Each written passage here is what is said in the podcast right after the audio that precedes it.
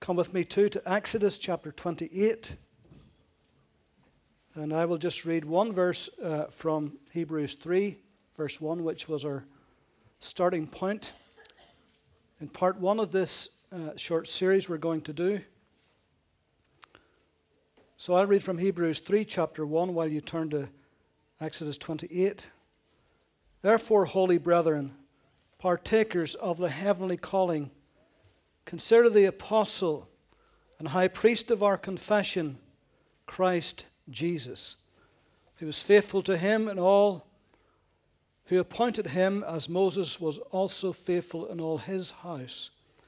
Consider the apostle and high priest of our confession, Christ Jesus.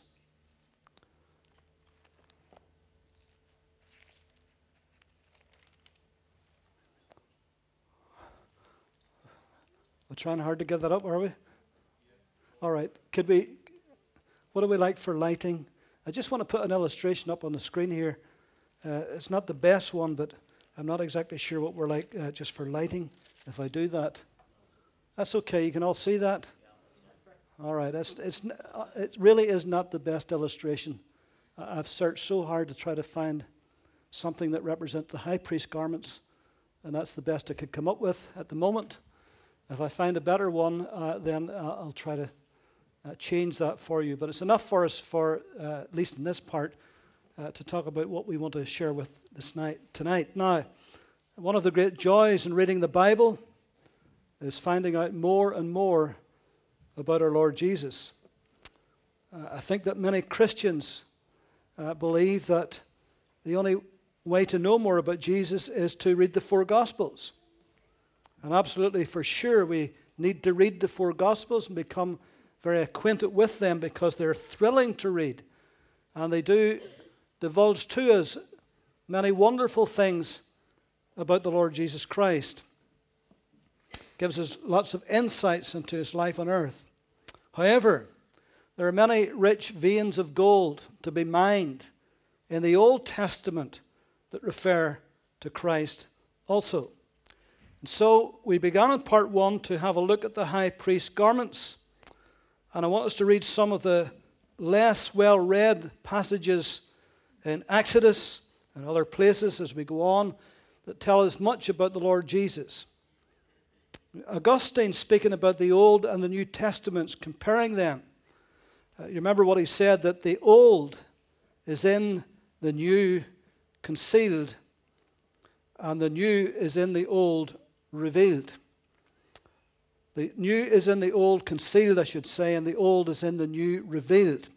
If we did not have the book of Hebrews, we would be at a loss to understand much of what the symbolism of the high priests and the tabernacle and the feast, what they were actually talking about. But thankfully, the book of Hebrews is in there and it enlightens us and shows us lots of things.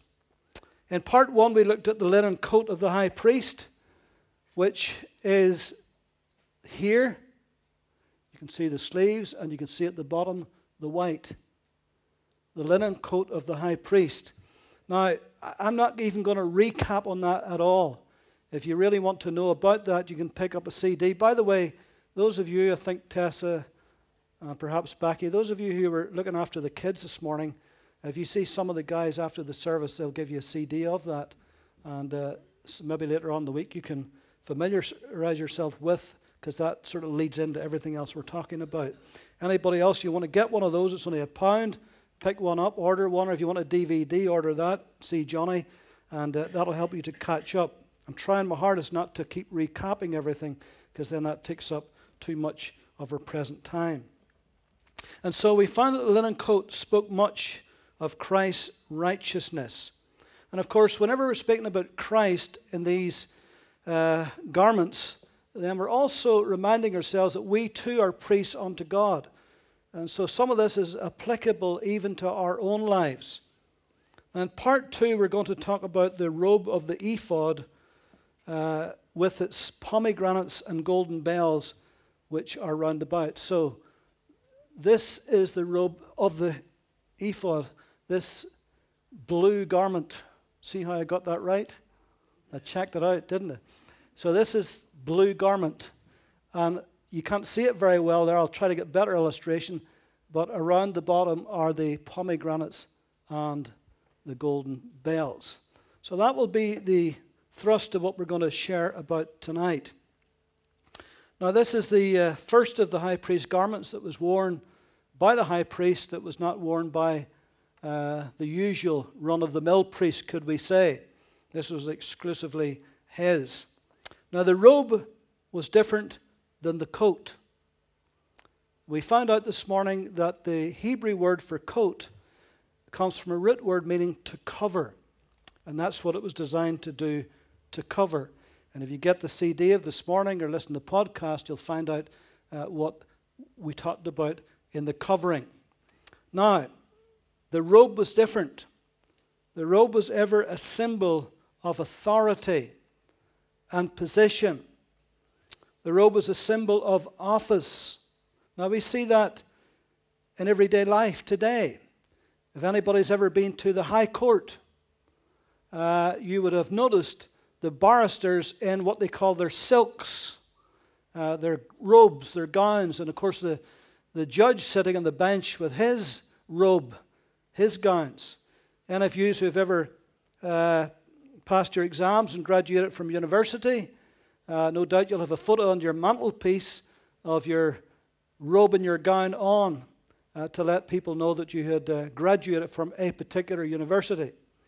Uh, the mayoral office of any city, uh, particularly here, you've got opportunity, if you so desire, to wear robes. Not all of them do.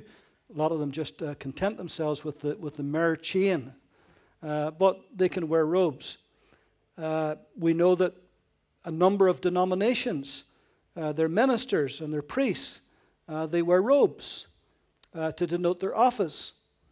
And depending, uh, I suppose, which office, whether you're a, a, a, minister, a priest, or a barrister, or whatever, or a bishop, uh, the robes will differ and vary depending on the office that you stand in. And so, Jesus, in his earthly ministry, he wore no ecclesiastical robes whatsoever. But what these robes that the priests wore externally, what they symbolized externally, Jesus Christ epitomized internally.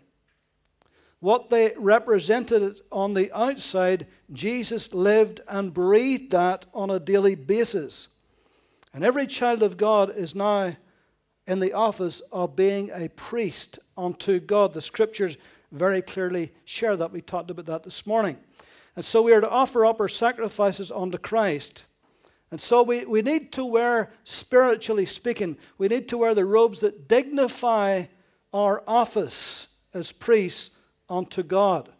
And so if if somebody could take somehow the veil from off us and, and, and somebody could see us as God sees us, then tonight you would be wearing robes of righteousness because you're a priest unto God. And we, we, we found this morning that we have received Christ's robe of righteousness. Uh, Bible talks about being clothed with the Spirit. And so there are spiritual clothes that we wear as priests unto God. Now, robes also speak of royalty.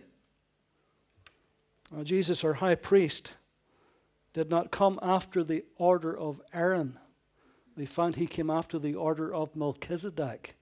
And Melchizedek was not only a priest, but he was also a king. And we finished in part one saying that Christ will come back as King of Kings and Lord of Lords. Aaron could never be a king, he could never function in that office, but Jesus Christ was both. Not only is he a priest, but he is a king. Isn't it interesting that just before his crucifixion in Matthew 27, verse 28 and 29, here's what it said They stripped him and they put on a scarlet robe and they mocked him, saying, Hail, King of the Jews. And they had no idea, really. It was fun to them, it was mockery to them. But he actually is King of Kings and Lord of Lords. Now, I want us just to read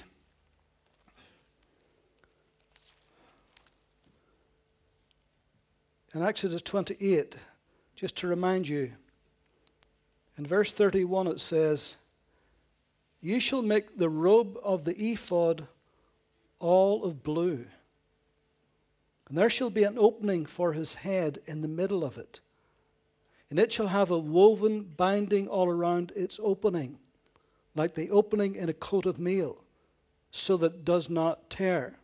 So that's that part right there, around there, so that it does not tear. And upon its hem you shall make pomegranates of blue, purple, and scarlet all around its hem, and bells of gold between them all around. A golden bell and a pomegranate, a golden bell and a pomegranate upon the hem of the robe all around. And it shall be upon Aaron as he ministers, and its sound will be heard when he goes into the holy place before the Lord and when he comes out, that he may not die. And then in Exodus 39, just a couple of verses here.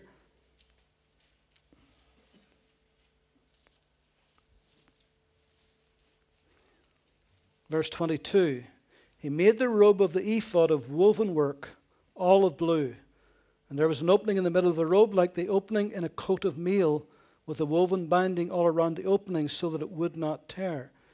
And they made on the hem of the robe pomegranates of blue, purple, and scarlet of fine woven linen. And they made bells of pure gold. And they put the bells between the pomegranates on the hem of the robe all around between the pomegranates, a bell on a pomegranate, a bell on a pomegranate, all around the hem of the robe to minister in as the Lord had commanded Moses. So there is a description of this beautiful, intricately woven uh, blue robe that the high priest was uh, to wear. And so, notice here that this robe was to be all of blue. Now, blue was a color that was prevalent uh, in both the high priest garments and in the, the furnishings and the coverings of the materials of the tabernacle in the wilderness. Whenever they would have to move all the furnishings and move the whole camp, then they had to be covered over with a covering of blue. So, blue was something that was very prevalent in all the designs and all the materials. Now, this is symbolic of two things about Christ. It speaks of two things it speaks of grace and it speaks of divinity. Speaks of grace and it speaks of divinity.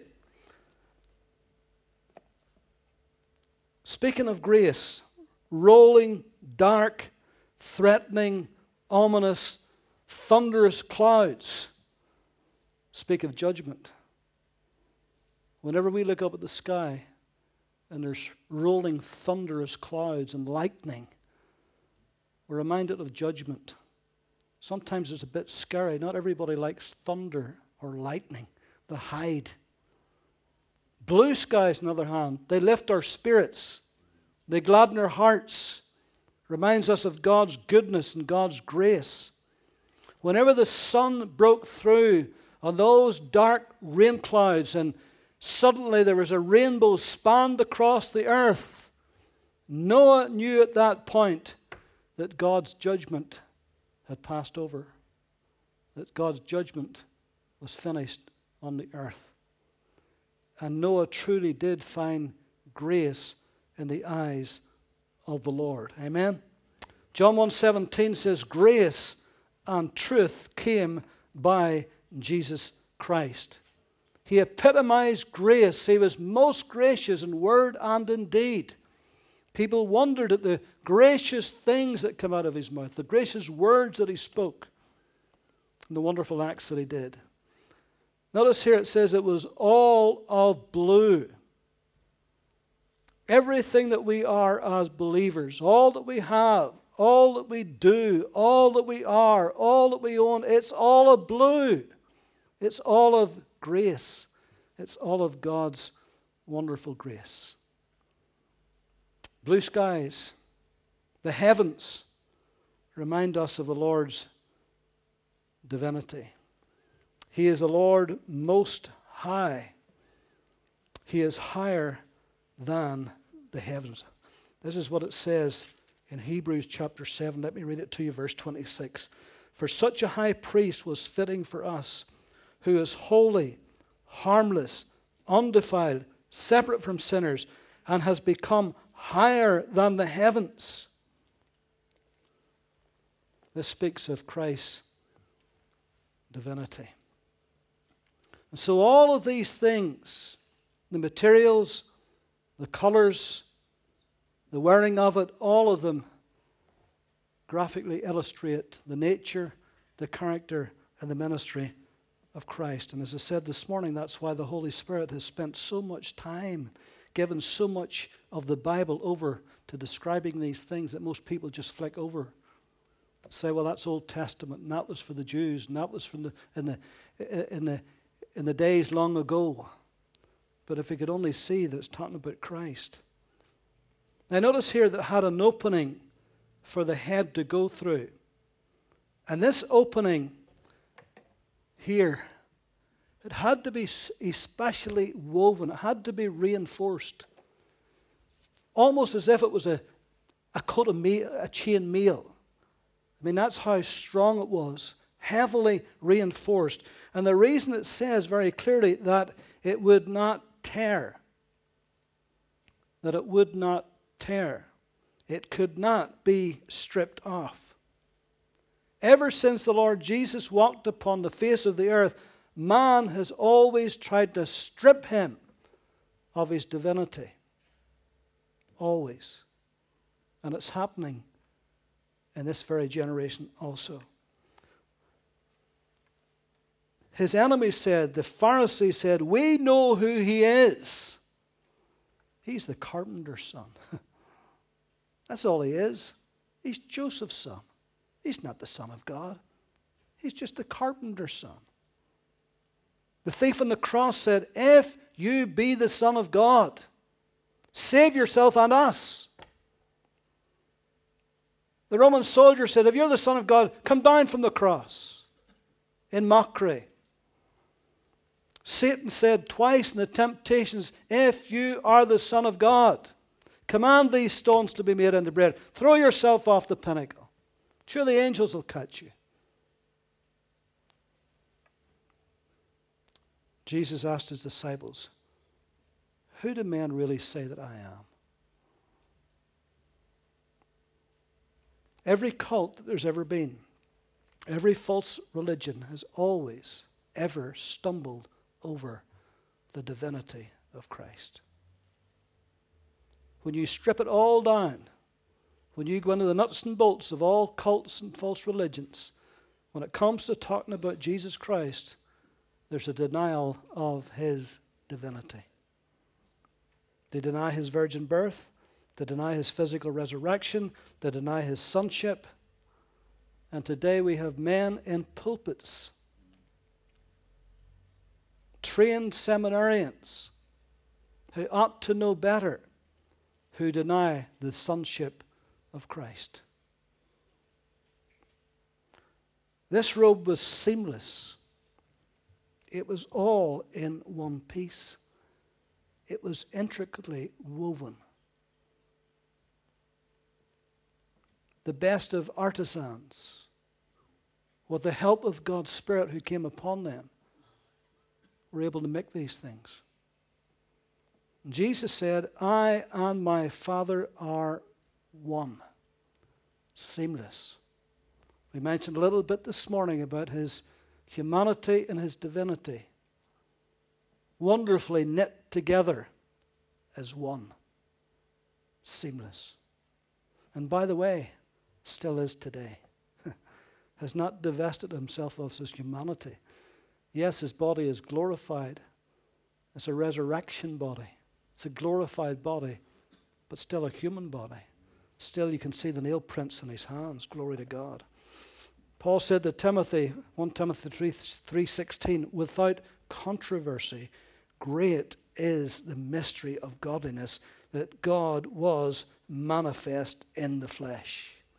And no matter who tries, no man, no cult, no religion can truly strip Christ of his divinity. He was, and He is, and He always will be the Son of God. Amen. And then it tells us that round about the hem of the high priest's blue robe were these pomegranates. Now, you know, a pomegranate's a little fruit. said here they're made of linen.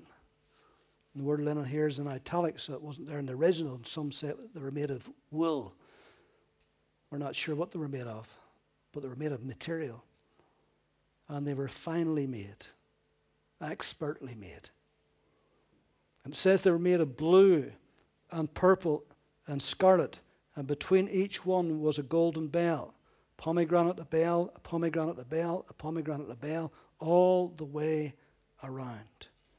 Pomegranates very obviously speak of fruitfulness.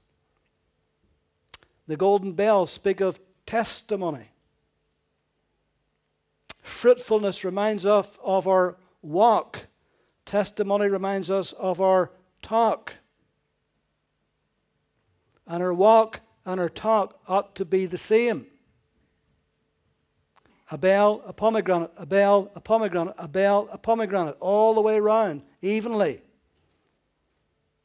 When Jesus walked this earth, his talk was no different than his walk. His walk was no different than his talk. He walked the walk and he talked the talk. And one of the biggest criticisms, one of the biggest complaints against us as believers is that we're hypocrites. That we talk, but we don't live what we talk, particularly in front of unbelievers, because they watch us, don't they? But Jesus wasn't like that. Sure, he wasn't. And so the spacing of these pomegranates and bells, evenly spaced. Another thing they did, they, they prevented the bells from clashing together. They would tinkle against the pomegranates, but they wouldn't clash together. So there'd be no unharmonious sounds coming from them. that would be melodious as the high priest would walk and wouldn't be clashing. And the Bible talks about that too, doesn't it? Paul says, if we have not love, what are we? Clashing bells and cymbals that clash, make a lot of noise, but it doesn't mean a thing. Somebody says empty cans make the most noise, and I suppose that's true, isn't it?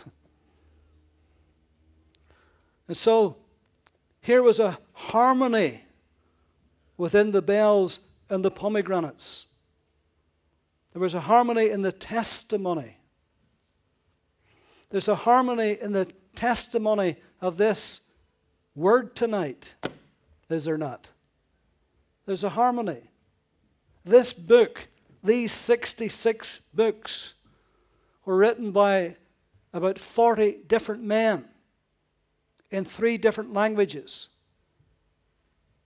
over a period of some 15 to 1600 years.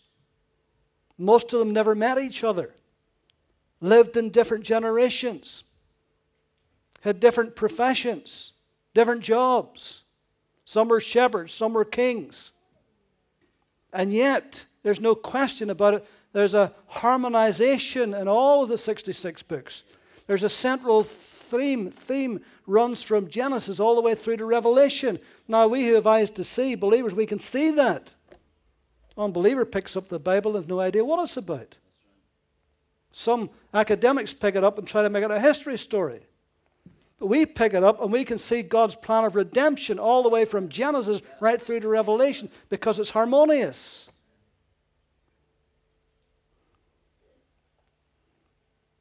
One writer said you should read the Bible like you read no other book. And you should read the Bible like you read any other book. How do you read any other book? You start at the beginning and you go all the way to the end, don't you? You don't pick up and just go to the middle of it, unless it's a reference book. But if it's a story, you start in the beginning and go to the end. But then he says you should read it like you read no other book because it's like no other book. Because this is God's inspired word to us. People says, "Oh, what about all the contradictions?" There's no contradictions in it. It's people's ignorance makes contradictions of the book. Everything can be explained without contradiction. It's harmonious.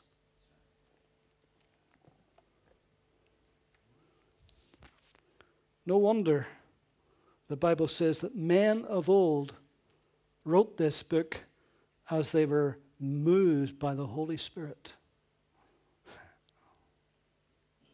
That doesn't mean to say they understood every time they wrote something down, that they felt, oh, the Spirit of God's coming, I better write this down. But the Spirit of God oversaw the whole thing, everything that's there. It was because they were moved, whether they felt it or not, or knew it or not, they were moved by the Holy Spirit to write it down so that we could have it today. Over 3,800 times in this book it says, and God said. So it's not like any other book. So you can be confident when you look at this book and you begin to read this book and you begin to live by this book, you can be absolutely confident that it's true, that it's right, historically, geographically, spiritually, literally. Everything about it is right. And if it isn't, then we can't believe it. You know, one of the, one of the big hot potatoes today is the belief that Adam and Eve was just a story. It was just metaphorical, just a story to, to teach us something, that they didn't really exist. But they did exist. Yes. And then you read the New Testament, you see the Apostle Paul, who even called Jesus the last Adam. So if there wasn't a first one, there wouldn't be a last one. But that's the modern mind who's trying to somehow pick holes in this perfect, inspired, infallible Word of God, and they won't be able to do it. Somebody says this is a, an anvil that has worn out many hammers, and it really has. Every generation has attacked this book, and it's still here today. And so the testimony of this book is harmonious all the way through. And fruitfulness and testimony is what God wants to see in our lives. All of us ought to bear fruit at something all of us have got testimony. All of us can speak and testify of the goodness of God in our lives, of the mercy of God in our lives, that He saved us, that He's washed us in His blood, that we're fit for heaven by His mercy and grace. That's a testimony. All of us has got that tonight that's saved. Amen.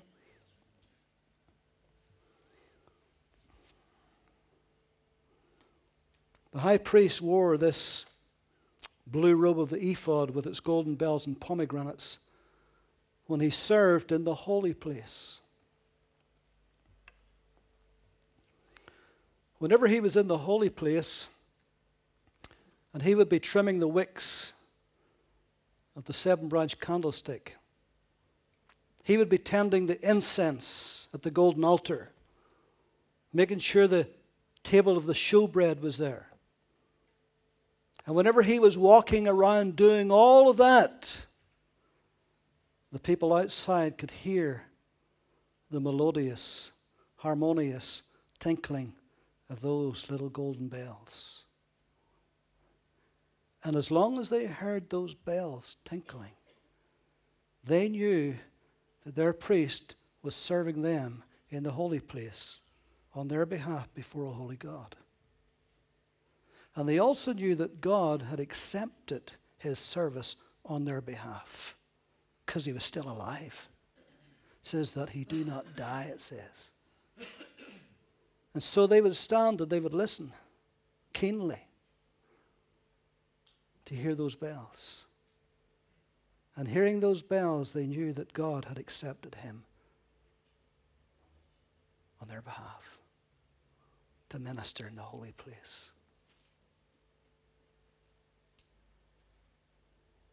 Right now, as we said this morning, Christ is before the throne of God.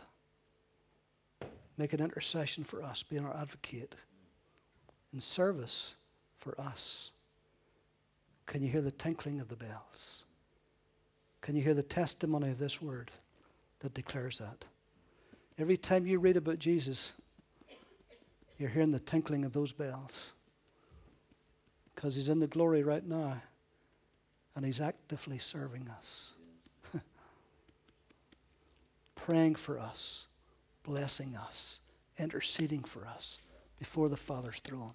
Aren't you glad for that?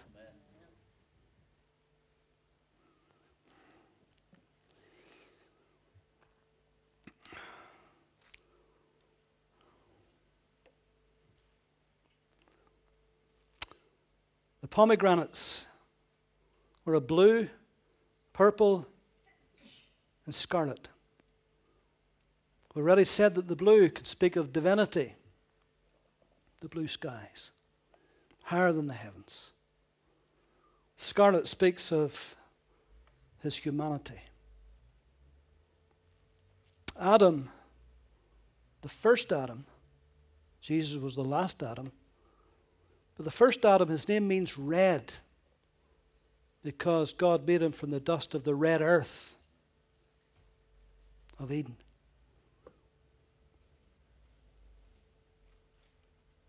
And Jesus, the last Adam, took upon himself the form of a servant and was made in the likeness of sinful flesh.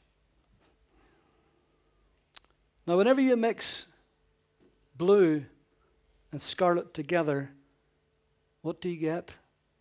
You get purple. This speaks of Christ as our mediator. God and human flesh coming together in one. The blue and the scarlet becomes the purple. There is one mediator between God, there's the blue, and man, there's the scarlet and that's Jesus Christ. There's the purple. And so all of these things are, are speaking beautifully and wonderfully about our Lord Jesus Christ. And if the Holy Spirit gives us eyes to see, then I promise you that these chapters in Exodus and in Leviticus, you read through your Bible and you come to Leviticus, you can hardly wait to get through it and yet you don't understand so much of it speaking of Christ. And when you begin to understand that, it becomes a different book. Hebrews 12, 22, 24 says, But you have come to Mount Zion, to the city of the living God, the heavenly Jerusalem, to an innumerable number of angels, to the general assembly and church of the firstborn who are registered in heaven to God, the judge of all, to the spirits of just men made perfect, to Jesus, the mediator of the new covenant, and to the blood of sprinkling that speaks better things than that of Abel. Ah, thank God for a mediator. Thank God for one who could take the hand of God because he was God, who could take the hand of man because he was man, and bring us together. Is the only one could do it. Job says, Oh, that there was an umpire, oh, that there was a daysman could become between us and God. How prophetic was that? Well, Christ is our daysman, He's our umpire, He is our mediator that has come on our behalf. And He perfectly understands how we feel. And he perfectly understands how God's feel. And he perfectly understands the holiness of God. And he perfectly understands the sinfulness of men. And only He could bring us together. Glory to God. And so, all of these wonderful, beautiful, intricate, beautifully woven garments, over the next couple of weeks, we'll look at the rest of them. All of them are talking about our Lord Jesus Christ. So I would encourage you to read those uh, and, and be encouraged by what you read and just see more and more and more about Jesus. Because the more you see about him, the more you love him, the more you appreciate his ministry and what he's doing for us today. Glory to God. Let's pray.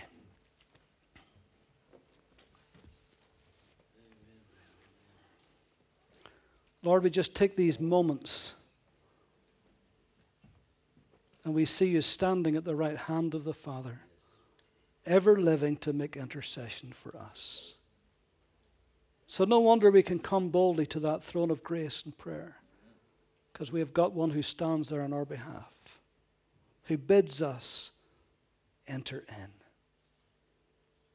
So, we thank you, Lord Jesus, for who you are, for all that you've done, for all that you are doing, for all that you will yet do on our behalf. We bless you. And Lord, help us as priests unto God to live right, to walk right, to talk right, to do right, to be right, and to be a reflection, to be a reflection of your glory and your beauty. Because these vestments were to bring glory and beauty. So help us, Lord, to do that, to fully honor you, that others may look at us and see something, something of Christ in us to the glory of God. In Jesus' mighty name. Amen. Amen.